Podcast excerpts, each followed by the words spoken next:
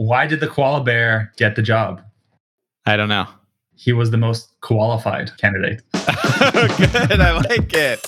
My kids are going to like that. Qualified. This week, we're talking to Ilya Brotzky, the founder and CEO of VanHack, one of the largest international tech recruiting firms, sourcing candidates from all over the world. Global recruitment is a fascinating space, and it's changing incredibly fast, especially right now. And Ilya is the person to ask about it. So I did that. Let's roll. One, two, go. Ilya, thanks for joining today. I'm really excited to have you on the Startup Stack. You know, maybe to kick it off, there's a lot of recruiters out there. There's a lot of different types of recruiting firms. I was wondering if you could tell us a little bit more about VanHack, what they do, and how it differentiates from other types of recruiters. For sure. So VanHack, we are a tech recruiting company. So we're specialized in the software engineers, tech talent, DevOps field. And within that, we do direct full-time hires. So we're not outsourcing or contracting like many other companies. We just do direct hires. And at the same time, it's direct hires for candidates all over the world. So whether those candidates work for you remotely, or in many cases with VanHack, they would relocate to the cities that you're based in or to the country you're based in to help with things like time zone and to have the person closer to you. So that's been our biggest difference, is actually being able to find talent anywhere in the world so we can find more qualified talent, more diverse talent faster. You talk a lot about direct hires. You know, do people approach you, or is there a lot of confusion about are you actually helping me find like software dev shops or these contractors? Yeah. So it's funny. Actually, I never meant to start a recruiting company, and so I'm for the last few years I've been learning how all this works. And one of the things that has been a little bit of a challenge is that there's so many of these dev shops and from different, I'm sure people can know the countries I'm talking about, where the people are sending you messages on LinkedIn or sending you cold emails and saying, hey, we have all these developers for you that can work on X rate. And we've been kind of lumped in with those because we also do international hiring. So people think of VanHack sometimes, I feel unfairly, as just another dev shop. We don't have this model. We do direct hire. So the person's on your payroll, part of your culture, in your Slack, permanent employee for however long they stay with you, which is a huge difference to these kind of project-based companies or outsourced companies. So we really want to try and differentiate ourselves from them. We at Rocketplace have used you guys and worked together and hired someone onto our team. She's amazing. From what I understand, you guys are approaching 1,000 people hired. You have hundreds of thousands of people in your talent pool. It's really impressive what you've built. But let me ask you, you said you never meant to found a recruiting company. Give me the story. What were you doing when you thought of this? You have a super international resume. Yeah. How did you found this international recruiting company? After university, so I went to school in the U.S. in upstate New York, and was thinking I graduated in 2010, just after the financial crisis, and I was thinking, okay, what's next in my career? Where do I want to go? A lot of my friends were going to Wall Street or to consulting companies, and I wanted something different. I wanted to get an international job myself. I had seen a guy came from Mahindra, an Indian company, talked all about how you get an international job and then come back to Canada or the U.S. a few years later, your resume is going to be way better than someone who just went and got a kind of a quote unquote regular job on Wall Street. And that stuck with me. And I have been an immigrant ever since I can remember. Like my first memory of my life, was moving from the Soviet Union to Israel when I was 2.5. And then I later moved at 5 to Vancouver. So kind of moving around has been part of who I am for a long time. So I got 3 offers after university, one in India, one in Brazil, and one in China.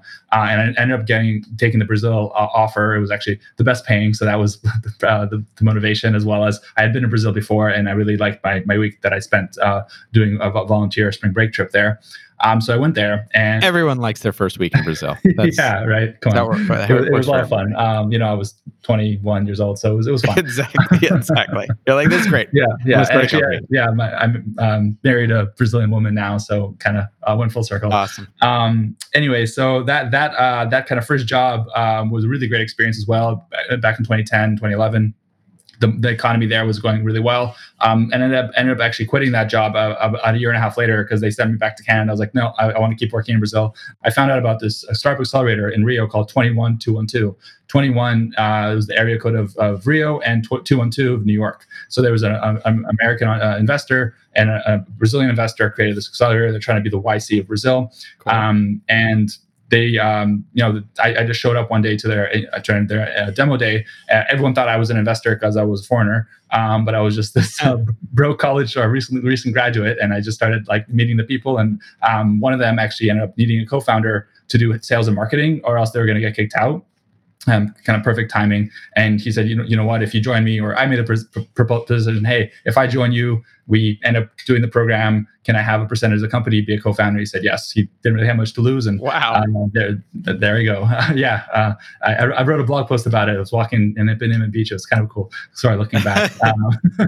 Anyways, so that's, yeah, a little more details. And fast forward a little bit. And during that time, so I should say, I met a lot of developers. That was my first kind of experience in tech. I didn't really know anything about tech. I did finance and marketing before. And then worked in a mining company. I didn't really know about what a pivot was or anything like that. I kind of learned all the jargon and lean a startup. Read all Eric Ries and everything like that, and just loved that world. It was just so much more exciting for me.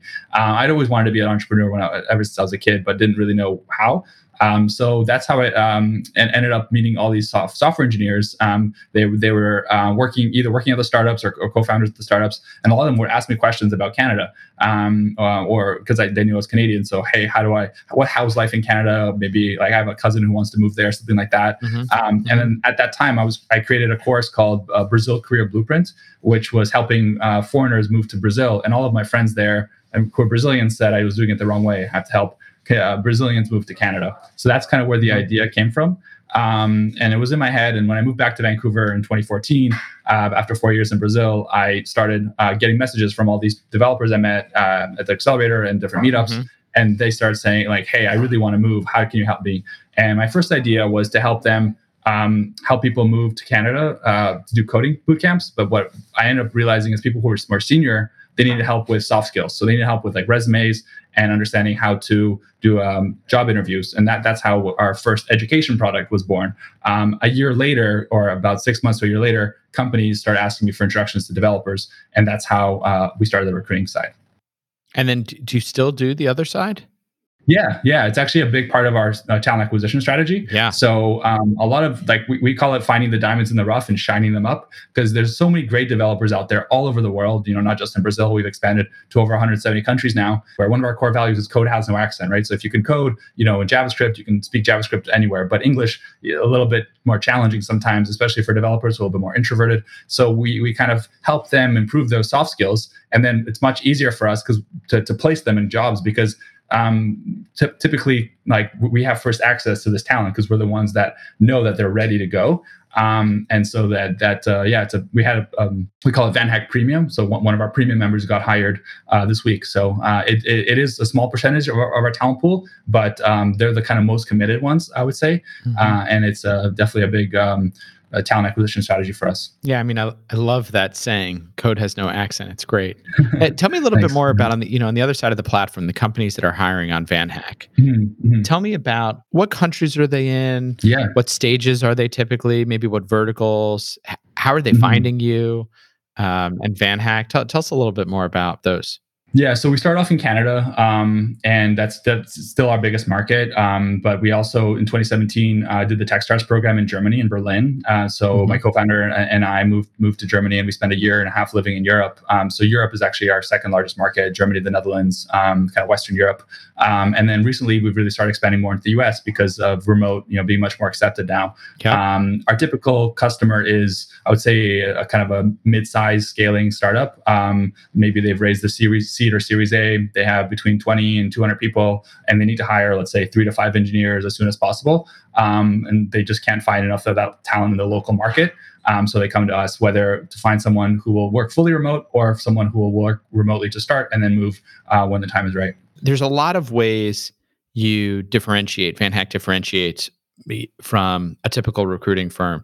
But I think there are also some really interesting logistics that you have to tackle in terms of how do you move someone, or what are the work visas like? Yeah. You know, how do you do the interview processes? Maybe you could tell us a little bit more about all those logistics that you guys have had to figure out in building a global recruiting platform. In early days, it was really hard for us to get companies to pay attention to VanHack because just the visa process, especially in Canada, was so difficult. And one of the reasons we moved to Europe, to Germany specifically, is that they've had this fast-track visa for developers for quite a while. Places like the Netherlands, for example, even give you a tax break if you're a skilled worker who moves there. You get 30%. You have to pay 30% less tax for the first 8 years that you move there. So there's this kind of like... Wow. Yeah, I know, right? It's a global battle to bring, you know, as many high-skilled workers and taxpayers to your country. Great. Yeah, so it makes it so we have to kind of be experts in all these places, or partner with experts. So in the beginning, in early days, we would just partner. So we would have an immigration consultant who would be helping us, and we still do that in Europe. But in Canada, we decided it's such a core function for us that we brought it in-house. And we have two immigration consultants who work for us full time, as well as a relocation coordinator, and they just do work visas all the time. We're just about to launch actually a visa pipeline where we're going to have like a Kanban board where all the different steps of the visa process will be easily seen, and you will know exactly what documents to upload, and what's missing, what's not missing, and all that kind of just visibility into the process, very easily seen. Whereas, you know, usually when you think of a visa process or government processes, it's just so many forms and it's really complicated. So we're looking to streamline and automate that. That's coming soon. But right now it's mostly done just by our immigration team internally. And because we've helped so many different companies hire from abroad, especially into Canada, we're actually the largest international recruiting company in the country. We brought more developers to Canada than any other single entity. Amazon is number 2. They're the largest single entity. Wow. Yeah, it's all public data on the government website, so I can say that with confidence. And yeah, it's really exciting. Like we helped one company hire over 120 people and relocate all of them to Canada. So yeah, it's exciting. Of course, now with COVID, things are a little bit different, but still, I believe that people want to move to great countries even more now than before. So like moving somewhere that has high quality of life is. You know, it's. I always say this: like we found something that developers want more than a higher paying job. It's a higher quality of life. I mean, clearly one of the reasons you've been successful is figuring out all these hurdles, figuring out what you just were speaking about how, you know, developers don't just want higher paying jobs, they want a higher quality of life. Mm-hmm. But if you think back to the early days, what were some of the biggest hurdles for you in starting VanHack and making this work? And when did you know you had that moment? That aha moment when you said to yourself, I actually think this is going to be successful. Yeah, the second question is actually really interesting. The first one is definitely people, hiring, team stuff. And how big's your team now? We're 32. We were close to 50, and then COVID happened, and we had to make an adjustment, unfortunately. But you know, we're kind of slowly growing back up now. We hired a few people in the last couple of weeks, and it's exciting to go in that direction again. Yep. Yeah, early days, actually, most people don't know this, but VanHack, we in the beginning had me and 3 other co-founders. That was really, really difficult. I started as a side project and really didn't like, because what you said, the second question of like, when you know it's going to be successful. At first, I totally did not think it was going to be successful at all. I just said, because I had done all these different projects that never worked out. Like in Brazil, the startup I worked at didn't work out. Just a bunch of stuff were kind of a bunch of failure after failure, about like 3 years of things not working out. And so when I started VanHack, it was just, I wasn't even starting it. It was just kind of like, okay, I'm going to try this project. And I remember having like a Facebook Messenger group with me and 3 other people. And we're just like, this project sounds cool. Let's start it. And I actually started off giving everyone the same amount of equity, which is like a big learning lesson without vesting or anything like that. It's like, okay, we all get 25% for co-founders.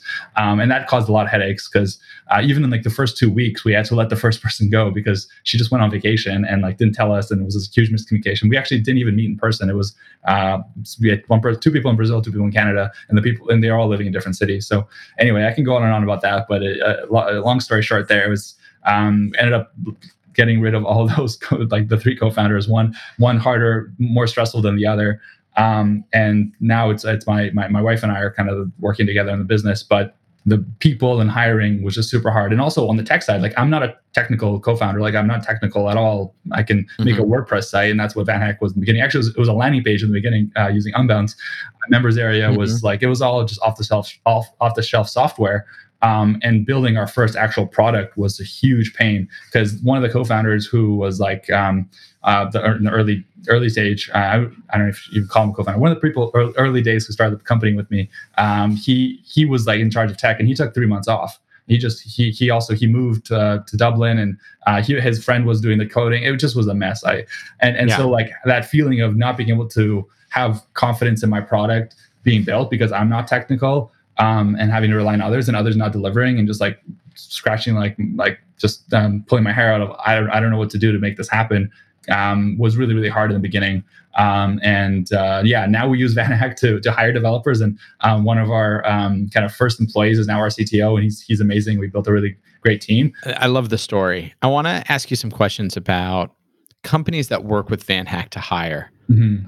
You know, as you meet those companies, what they must be looking at working with different recruiters. If you were going to give advice to those, the entrepreneurs at those companies, the people at those companies, what are the questions that they should be asking in evaluating different recruiting firms or agencies that they're working with? Kind of basic questions would be fill rate, like how often, how many jobs, like mm-hmm. what's the percentage of jobs that you fill? That would be a big one. Technical vetting or vetting process in general. Like, what do you do to make sure that this candidate's good? How do you know they're good? Also speed, like how quickly can you get me candidates? What's your average time to close a role or average time to send candidates? Well, and let me come back to a second on technical vetting, because that's something that I imagine a lot of people really want to understand. Like, how do you do that? Especially with the huge talent pool across so many countries. You know, I think you said 170 countries, right? And You're approaching 200,000 people in your talent pool. How do you scale such a massive technical talent network? The thing with that number, like there's that many people have signed up to VanHack, but that doesn't mean that they're all good, right? So a large percentage, a huge percentage, probably like 60, 70% of those people can easily like say, hey, you're not a good fit, because they're either their English isn't that good. We have a self-serve English test that they can take and records the video, so we can mm-hmm. see, their English communication is not where it needs to be. Mm-hmm. Then they're just not developers, or they don't have the right skills, or they're too junior. So so most people aren't a fit there. From there, for the technical side, we have kind of a first step with a HackerRank test, where someone would do a coding test on HackerRank, and we have an API integration with them, and shows up on their VanHack profile, and companies can see the results. Mm-hmm. And then we've recently started implementing technical vetting, where we have a developer who's kind of turned recruiter, or a developer who's doing this kind of for us as a part-time gig, do an actual technical interview with the candidate, and say, hey, we think this person is good or not for a specific skill. But it is really hard, because there's so many different skills, right? Python, Java, etc., JavaScript, React, of course, DevOps. There's so many different ones. So we're trying to figure out what are the most in-demand skills that we can kind of pre-vet and create a talent pool for, that we have high confidence that vetting these people is actually going to result in making a placement of the candidate. The world is just software development, as you said, code has no accent, so it's really gone global. And exactly, yeah. Do you have companies that you've met that you haven't wanted to work with because you felt that maybe they weren't set up to make international talent succeed? There's have been a few small companies that we've kind of been worried about and kind of went with caution, and it sometimes works out, sometimes it doesn't. I rarely would turn down a company if they want to work with us. Most of the time, if I do, it's because I just don't like the attitude of the company. It's more because of like, I only want people who are from Europe and speak a certain language and have a certain type of background. And it's like, that's something that's really hard to do. And, I just want to hire people who used to work at Facebook or Google or Amazon, like only ex-FAANG employees. Well, you don't have the budget for that, probably. So that's typically what I, what happens. And sometimes we mm-hmm. Are there other things that you wish that, that potentially companies either did to make the process better for them in either, recruiting people or getting the best out of their talent, or maybe things that you wish they knew before they start the process of working with you to just really help align? Yeah, that's a great question. I think a lot of people don't take it seriously. They just kind of say, you know what, like if we happen to find a great candidate, we'll hire them. Like, well, it's not that, like, you have to actually invest a lot. Like, great candidates aren't just sitting around hoping to be found. Well, let's talk about that. So a company that's very successful working with you, what do they do? What type of process do they run? Well, they're just engaged and fast. Like, they reply. They don't miss interviews. They don't reschedule interviews last minute. They don't waste candidates' time, or they don't let little things like, oh, the candidate's internet connection wasn't so good, so I'm going to reject them, get in the way. So sometimes, okay, the candidate didn't have the best internet connection. Maybe they live in Venezuela where the internet, there's brownouts, right? Like, doesn't mean that they're a bad developer. They just happen to be in a place where there's not the best electricity, right? So I think a lot of times companies are expecting the candidate to kind of like do the work to get to them, where if you really want a great candidate, like, everyone else does too, and that person probably is going to get a few offers. So just because they're from another country doesn't mean that they're desperate to work for you. That's not the mindset. I think sometimes people have this mindset of like, oh, like, these people are, oh, they're so desperate, they just want to get out of their country. No, it's like, these people are the cream of the crop in their countries. They happen to just want another job. It seems like no matter what, no matter where in the world you live, the top talent is always in really high demand. So I wonder, specifically on the side of top talent, we've talked about a couple of things. We've talked about work-life balance. We've talked about compensation. We've talked about more than just compensation. Tell me a little bit about how, from your vantage point, all the talent that you've placed, what do you think that those candidates are really thinking about? What really makes the difference to them in choosing one company versus another? Yeah, culture and is huge. And what does culture mean? For me, it's how the onboarding process is, how the general day-to-day, like, what's expected of them. Are they kind of being with a boss who's a slave driver and just said, hey, get this done right away, or someone a little more flexible and understanding? We had a company actually recently where the candidate just said, like, I quit after 2 weeks because it was just so unreasonable what the company was looking for. So things like that. Also legitimacy. This is kind of an interesting one because, like, you got to look at it from the candidate point of view. They're most of the time with VanHack, they're going to relocate and they're going to move.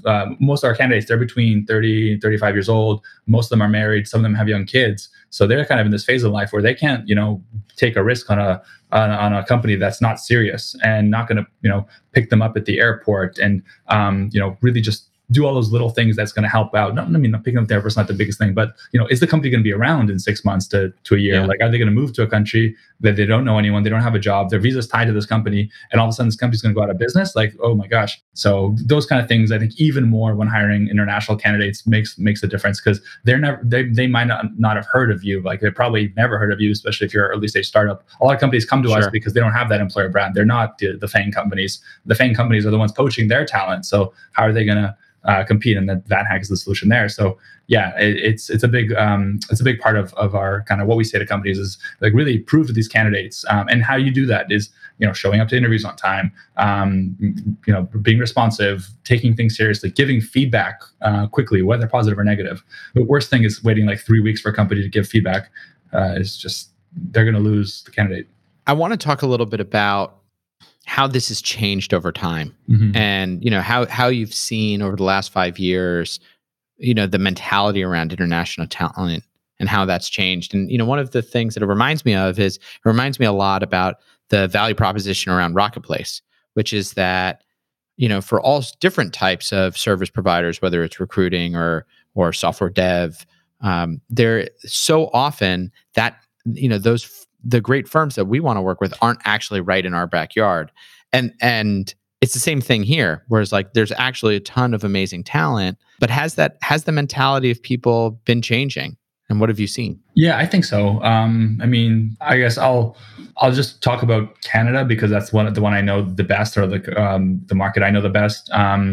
Actually, with Canada, the biggest thing was the Global Talent Stream piece that came out. So it's basically what happened in 2017 is Canada pretty much made like a fast-track visa for tech talent, kind of similar how Germany and the Netherlands had before. What I hope one day the US H1B program will be turned into is basically, if you give a developer a job offer, they can be in the country in about 2 months, and their spouse can work and all these things. It's been really, really great.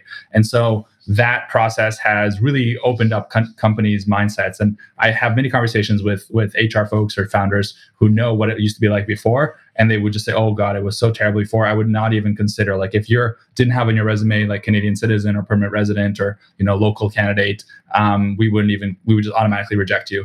Now that's really changing. A big part of your business is helping people relocate, but now we're living we're living through COVID. Mm-hmm. There's a ton of companies that are really, really moving towards distributed workforces. Yeah.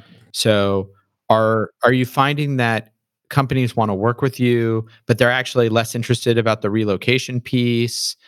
How has that changed things? What do you think mm-hmm. happens over the next 6, 12 months? What's going on with this trend?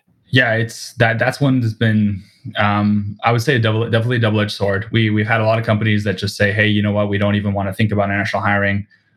We just want to hire local because of COVID and too many moving parts and uncertainty around that.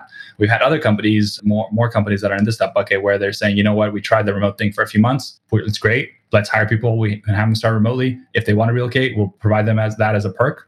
If they want to stay where they are, we'll let them stay where they are. And giving people that work from anywhere flexibility option is, in my opinion, a huge lever that you can pull when trying to compete for top talent.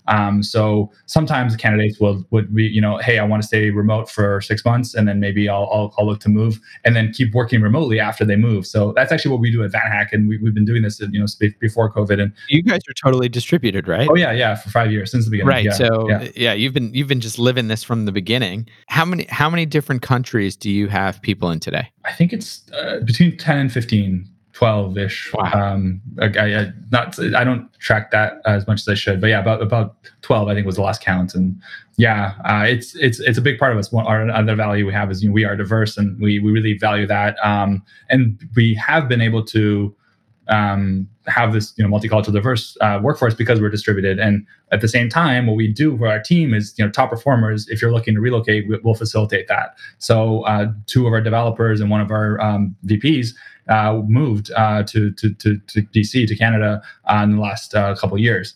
And then actually the 2 developers said, you know what, I actually miss my family because they're kind of in their early 20s.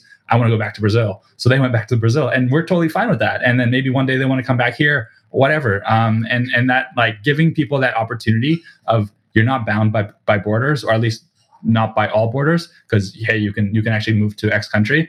That's such a huge, life-changing value proposition. Like, I immigrated when I was, you know, 5 to Canada, and my dad always talks about how life was in the Soviet Union versus how life is here. And I think that, like, a little bit of a big part of that is a big part of my reason why I love VanHack, like, working on VanHack so much, is because I get to give that to other people. And I think that because of COVID, actually, people want to relocate more.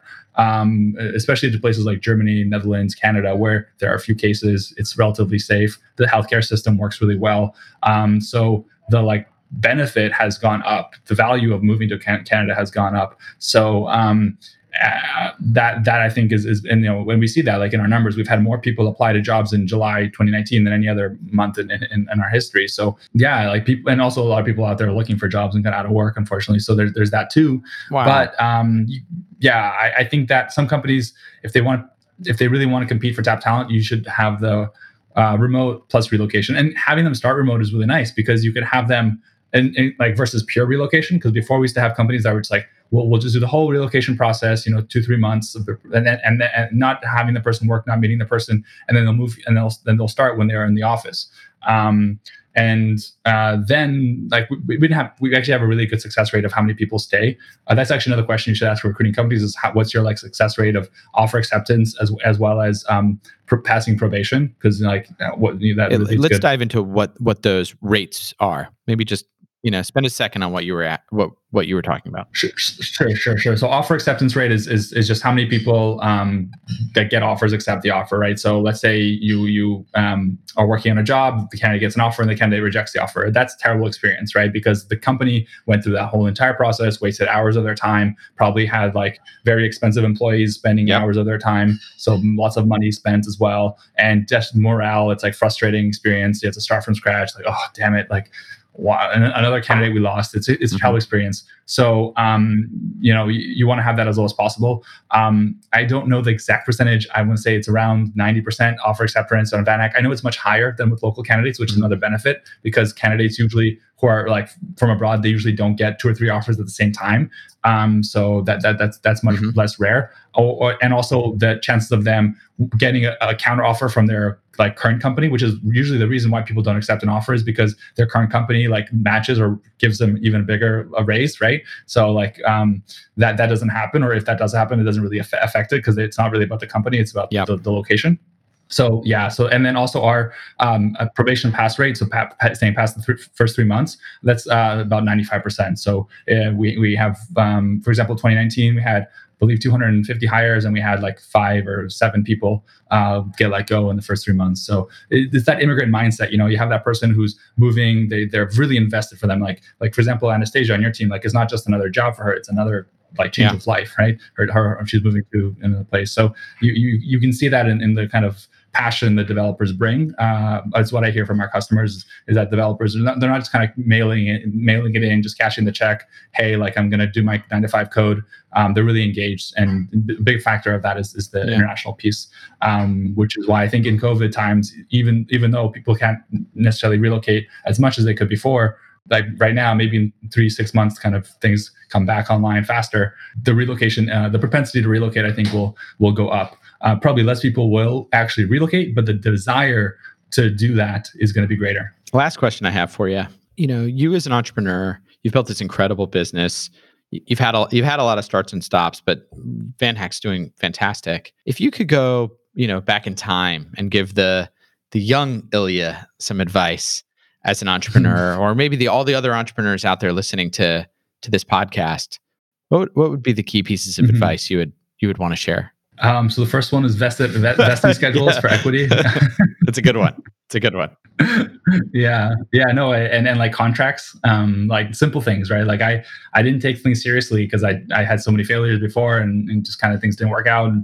And, so I just said, you know what, we're all friends. Everyone's nice. We're all going to get along. And I think that's another thing. Like I'm a little bit too trusting as a person, or at least have been, like, especially when I was younger, kind of naively maybe, we're all going to get along and no one will kind of be dishonest or whatever. And you find out quickly that does happen, unfortunately, every once in a while, and you want to protect yourself. So I used to get really intimidated and worried about those kind of things. Like, oh my God, if I ask someone to sign a contract, are they going to think that I don't trust them and ruin our relationship and stuff like that? And I really feel like that, having learned the hard way, it's not that big a deal if you do ask someone for that, and having that, even if it's your best friend, just having all that written down and kind of taken care of, best case, worst case scenario analysis is really important. So that's like more of a logistical thing. But I think just like on the general stuff, if you're non-technical, learning how to grow, do growth is so important. So I remember like learning how to do ads, how to do landing pages, conversions, all those kind of things, and getting into the metrics of pirate metrics that Dave McClure used to talk about in 500 Startups. That is so important and so powerful. And you should start like just with a simple, like I don't know. I worked at the previous startup in Brazil. It failed because we just put way too much emphasis on product and not enough emphasis on market or growth and distribution. And so we failed because of that. In VanHack, I think I took the different approach where I just put up a really terrible looking landing page with a basic message and said, hey, if you're interested, put your email in, and then just did a bunch of customer discovery calls, and that worked out. And that kind of learning and listening to the customer is really important. And then the last thing I'll say is the importance of building community. I didn't really think about this in the beginning, but the way I built VanHack was with the school mentality. So we were kind of like, we hack together is our first value. So we're kind of learning together, working together, helping each other out. And that community mindset has actually been a huge growth factor for us, where we've been able to get more referrals. People always say, like, I found out about VanHack from a friend. Generally, like, have that feeling of we're all in this together, and we're creating content and engaging. And we actually have a Slack group with almost 70,000 people in it. And that kind of thing really, I think, drives our candidate experience, and having that powerful kind of engagement on that side of the market, which allows us to then make like, placements faster for our employer side. So the community aspect and community management side, I think, is very underrated. And, you look at like the guy from Product Hunt, I forget his name. He does a great job with that. I think he's like Ryan Hoover. Ryan Hoover, exactly. Of course. With a huge smile on his face on Twitter, right? Yeah. Learning that skill, I think, is super valuable and one that I think is underrated. So I would get into that if you're non-technical. Okay. This was awesome. Thank you so much for the time today. It's been great working together. Thank you for being part of Rocketplace. Thank you for joining us today on the Startup Stack and sharing, your story and all your experiences and advice. It's been really exciting. So thanks. No, my pleasure, Louis. Ever since I met you and Ben at that coffee shop last year, it's been really, really great to get to know you guys and help you. This has been really cool to reflect on some memories I haven't thought of for a while. So I appreciate the questions and it was a lot of fun. For more on our conversation today, visit www.rocketplace.com/podcast. We upload a new episode every week, so if you haven't yet, make sure to subscribe to the Startup Stack in Apple Podcasts, Spotify, or wherever you listen to them. Thanks again for joining us. See you next week.